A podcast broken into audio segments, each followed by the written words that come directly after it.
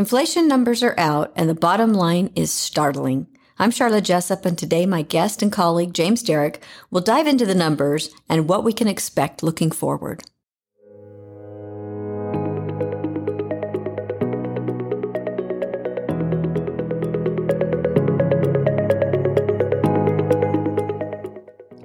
Welcome to the SFS Power Up Wealth podcast, where we provide impactful insight and expert opinions on timeless financial principles and timely investment topics, preparing you to make smarter decisions with your money.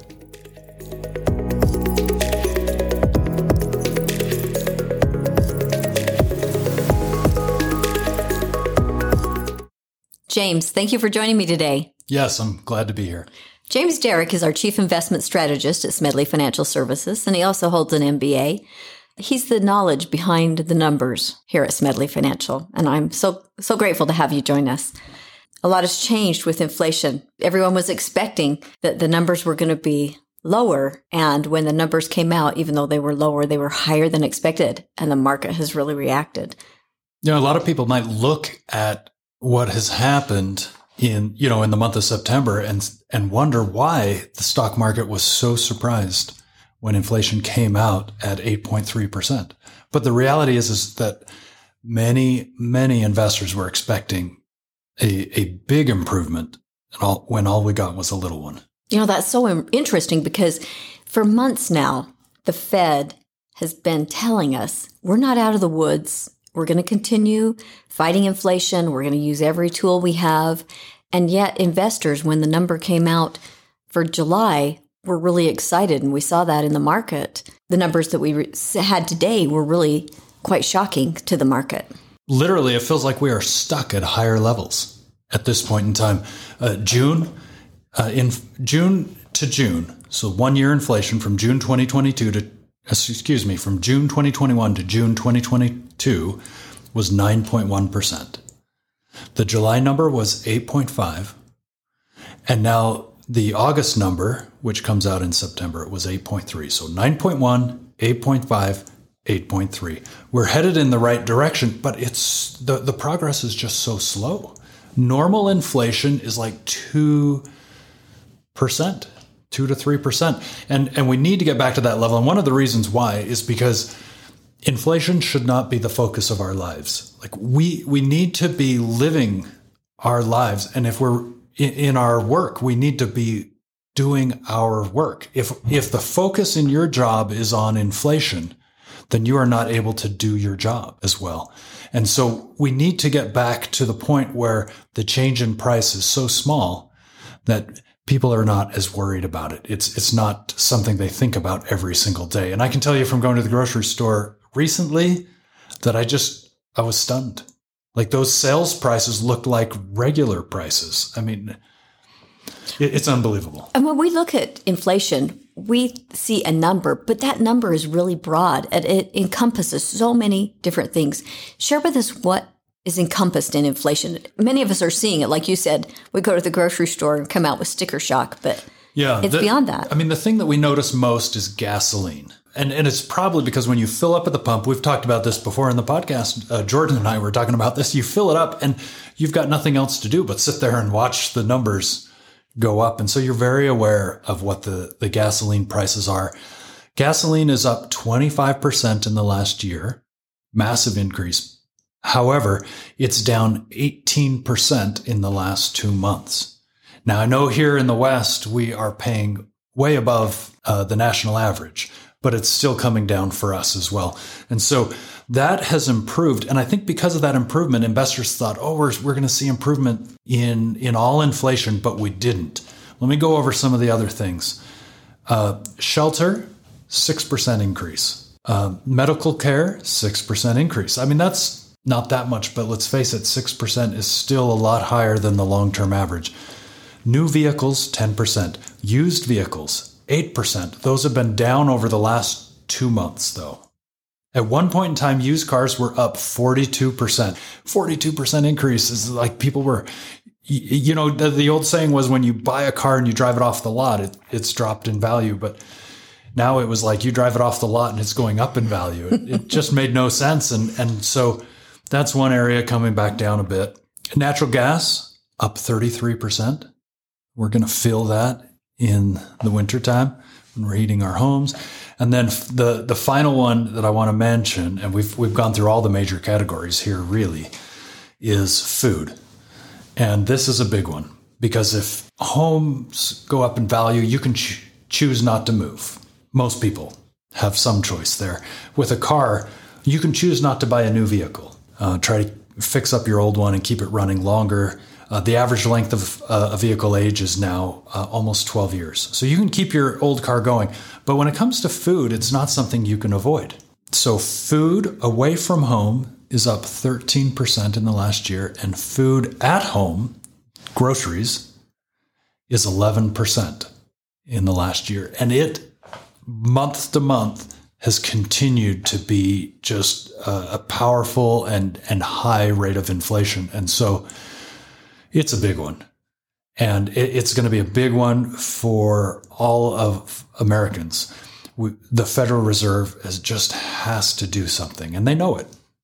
All right. Well, I can you can see why because that impacts especially food. When you talk about food and food insecurity, that impacts so many people, everybody equally. You know, where gasoline or buying a home, like you said, you could choose to buy a home, or maybe for gasoline, um, you don't have to drive your car. Maybe you can use mass transit, or there are other options, but there's not really another option for eating. I think food prices impact every single person. It's painful, especially for those who are on lower incomes or fixed budgets, and sometimes we think of lower income as young families and stuff, but a lot of times it's retirees that fit into that who are living on a fixed income with Social Security. And so the impact there is, is broad. What's the Fed going to do? How are they going to continue to tame inflation? I mean, this gets really interesting because uh, there are a lot of things the Fed cannot control. I mean, they don't control the rain, obviously. The shutdowns and shortages, uh, COVID shutdowns in China, the electricity sh- shortages in China, um, Russia's invasion of Ukraine. I mean, they have obviously they have no impact on these types of things, but they can affect one thing, and that is interest rates. So they raise their own interest rate, which indirectly affects all interest rates. And I say indirectly because just, just because the Federal Reserve increases rates by half a percent, that doesn't mean that a mortgage goes up uh, mortgage rate doesn't necessarily go up half a percent, but it indirectly impacts it. And so that's what we've seen is the Fed has increased rates um, over and over again this year already. They're going to keep doing it.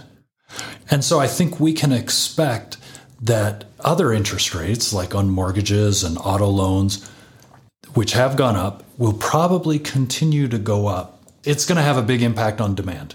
Well, let's talk about that when we're, as we're talking about interest rates going up. What about housing? I mean, we've seen a, a hot market in housing over the last year. And I know that's cooled down a little bit, but talk to us a little bit about the interest rate and how that's going to impact housing because people think, oh, yeah, the market's slowing down. That's great. This is my time to buy. Yeah. So because the, the Federal Reserve's tool is so broad and blunt, when they raise interest rates, it, it just affects everything. And so housing will be uh, sort of like collateral damage in this. Interest rates have gone up. They've nearly tripled. I mean, if they, if we, uh, I think the average new rate that I saw last week was 6% in the United States. And um, if you shop around, maybe you can do better than that. But this is, this was the national average that I saw. And if it goes up anymore, I mean, it's just going to continue to have an impact on affordability, and affordability has never been worse. So it puts pressure on prices. I mean, if, if the interest rate goes up, then that means your monthly payment goes up unless your buying price goes down.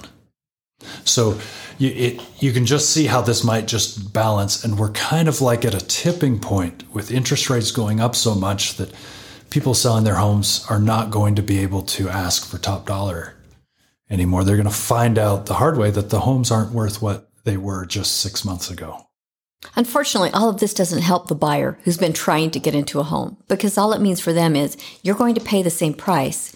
You're just going to have to buy the home at a lower value because interest rates have taken up the difference yeah. in what your home price would. Let's, let's dive into that a little bit because it might be confusing to people. But basically, like, yes, the prices should come down which is going to be good for uh, people who are looking to buy a home. But because the interest rates have gone up, you're actually not any better off. Your monthly expense uh, will probably be similar at this point, and so it's it's not quite the bargain that it might seem on the surface.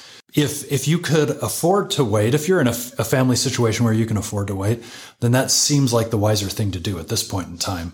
Although, if you're looking for a reasonable home to to buy and you can uh, find one you can afford, uh, and you'll be fine.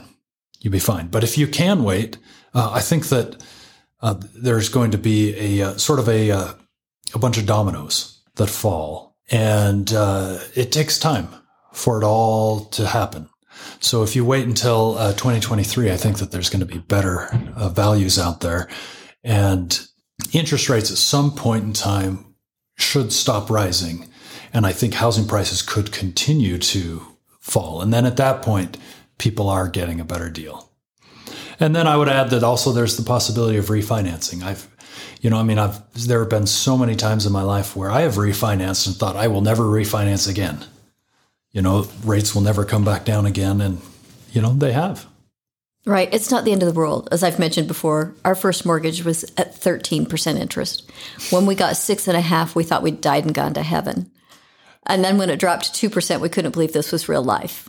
It, it, it was too good to be true. And that's why it didn't last forever. Right. It did not last forever. It's um, cyclical, like everything else, though. It's cyclical, and the numbers will they go up and they come down, and you just manage and adjust through that wave. We're going to see the same thing play out in the auto market, but it's a little bit different because again, it's um, it's not as big of a purchase, but it's still pretty big. The car prices have gone up a lot. The interest rate has gone up. Uh, I think that it is also getting close to six percent on average. Although I I looked around and you can definitely find much better rates than that, but I I've I've seen the the average is pretty high. And so the affordability gets more and more difficult. The problem is, just like in housing, where where there's a shortage of housing um, in the country, there's a shortage of, of automobiles still. And if you go to the dealer and you're looking to uh, to buy today, you might be disappointed. You've got these competing forces: one, the shortage, keeping prices high, and then the other, interest rates that are up, that are making uh, affordability, affordability worse. And and they're going to bring down prices. And I think in the end, you know, fast forward 12 months from now, I think in the end, uh, we are not going to see uh, prices increase much more for autos. But that is just a guess. I don't know. And I, what the other thing I'm not sure about is whether they will actually come down or not. Uh, when we talk about inflation falling, if, if the inflation rate falls from 8.3%, and let's say that six months from now we're at 4%, that would be a really good thing. But 4% still means prices are going up. And so even 0% inflation means prices have not come down. So when we talk about the Federal Reserve getting this all under control, what they're trying to do is decrease demand for things. And they're trying to change the way not just that people spend, but the way people think. We're in a dangerous situation now where inflation has become the new normal, and the Fed does not want that. They don't want employers giving 10% raises. They don't want Social Security doing a 10% raise. And I don't think it's going to be quite that much, but uh, you get the idea. Uh, they, they don't want this to become normal uh, because it can get out of hand. And that's something that we have not seen in the United States before, and uh, uh, or at least not in my lifetime, and they don't want to see it. They're going to make sure that we that inflation doesn't get any worse, and they've got all the tools they need to do it. It's just going to cause some pain. There is going to be pain. We've already experienced some of it throughout this year. This year, I'd say inflation wise, it's been painful, and market wise, has been painful. So let's talk a little bit about how inflation and how these numbers are impacting what's happening in the market. Yeah. So when I think about inflation's impact on the market, the first thing I want to always remind myself of is that the Federal Reserve is going to win. So they will stop inflation. They're committed to doing it. They talk about it every chance they get. Uh, they are going to bring inflation down and then they're going to make sure that it stays down. Uh, the impact it has is important to them, but it's not as not as important as inflation. So that's the. I mean, just never forget that as we move along in the conversation because that's really really important to this. This is not uh, like a scenario that we've been in in recent history because in recent history, every time there was a slowdown, the Federal Reserve lowered interest rates and uh, sometimes they would buy up bonds to try to push up the value of financial markets and stuff. And so they were doing what they could to create growth. We're, we're not in that situation right now. We're in a situation where the Fed is actively trying to slow things down. And so as a result, uh, the bond market is actually down. When interest rates rise, bonds, bond prices generally fall. That's been unusual uh, it's been an unusually tough year for bonds and then also for the stock market. It's also been uh, very difficult. We had an incredible bounce over the summer. Uh, a lot of people are, have been talking about the bottom is probably in. We've seen the worst of it. The market's going up from here. I don't think that's the case. I think that um, I think the Federal Reserve is going to continue to do more, and it's going to be very difficult for financial markets and investments and investors. So what are we telling investors or you know a lot of people are trying are thinking maybe I shouldn't be putting my money in the market right now. Maybe I should reduce my 401k contribution percentage or maybe I have money that's sitting in savings that I was planning to invest but maybe I shouldn't do that. Yeah, two two important things to to think about here. First of all, never lose the long-term perspective because in the long run uh, the market has always recovered. I have no there's no doubt in my mind that the market will recover. And so it's it's just critically important to continue to save and uh, continue to contribute to your 401k and you know the the place to make adjustments the first adjustments are in your personal spending not in your investment accounts now uh, when it comes to investment accounts though like it's not crazy to want to make a change in fact a lot of people will be making changes in their accounts. But the timing, when we talk about making changes, we're talking about timing, and timing the market is just incredibly difficult. And even for professionals, it's just very hard to do. And so uh, I want to warn people off of it. For most people, the best thing you can do is just continue to save and continue to think long term. You will be much better off. Uh, now, in in our actively managed accounts, we've made some changes. Actually, a great deal of changes and the timing of those changes has been good. But I just want to emphasize that it's very difficult to do. And, uh, and so we're not recommending that people do it. I think the Dalbar has done studies for over year, over year, over year of investors trying to make the decision and time the market on their own. And they haven't done well. And I think a lot of it falls back because it's easy to get out of the market but it's much more difficult to decide when to get in. And people don't get back in typically until after the market has recovered. And you know they've missed opportunity. People tend to sell when they're certain that the market's going down. And that's when it typically turns around and goes back up and vice versa.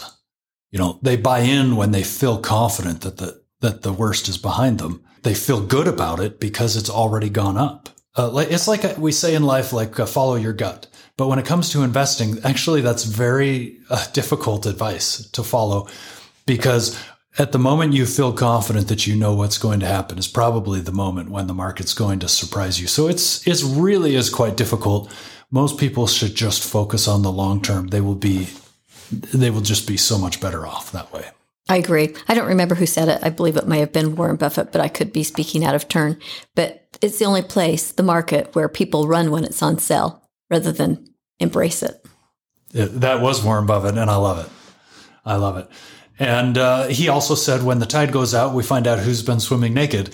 Also, a great quote, and referring to the markets.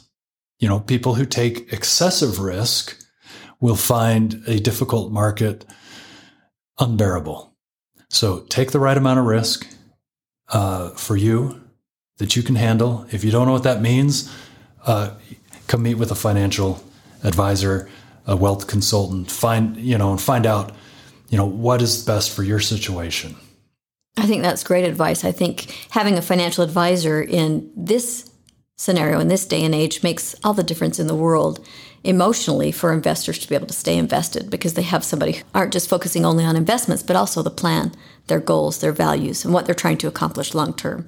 I think it takes the focus and some of the severity out of the market and to make sure that people are invested based on their own, personal risk tolerance and objectives. And I think that goes a long way.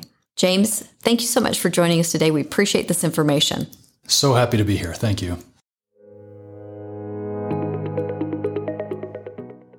Thank you for joining the SFS Power Up Wealth podcast. Smedley Financial is located at 102 South, 200 East, Suite 100 in Salt Lake City, Utah 84010. Call us today at 800 748 4788. You can also find us on the web at smedleyfinancial.com, Facebook, Instagram, Twitter, and LinkedIn.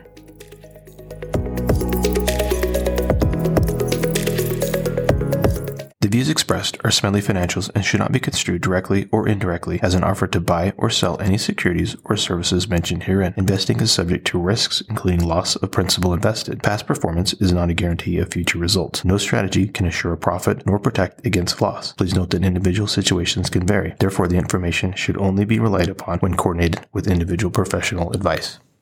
Securities offered through Securities America Inc., member FINRA SIPC, Roger M. Smedley, Sharla J. Jessop, James R. Derrick, Shane P. Thomas, Michael B. Ani, Jordan R. Hatfield, Lorraine B. Taylor, registered representative. Investment advisor representatives of Smedley Financial Inc. Advisory services offered through Smedley Financial Services Inc., Smedley Financial Services Inc., and Securities America are separate entities.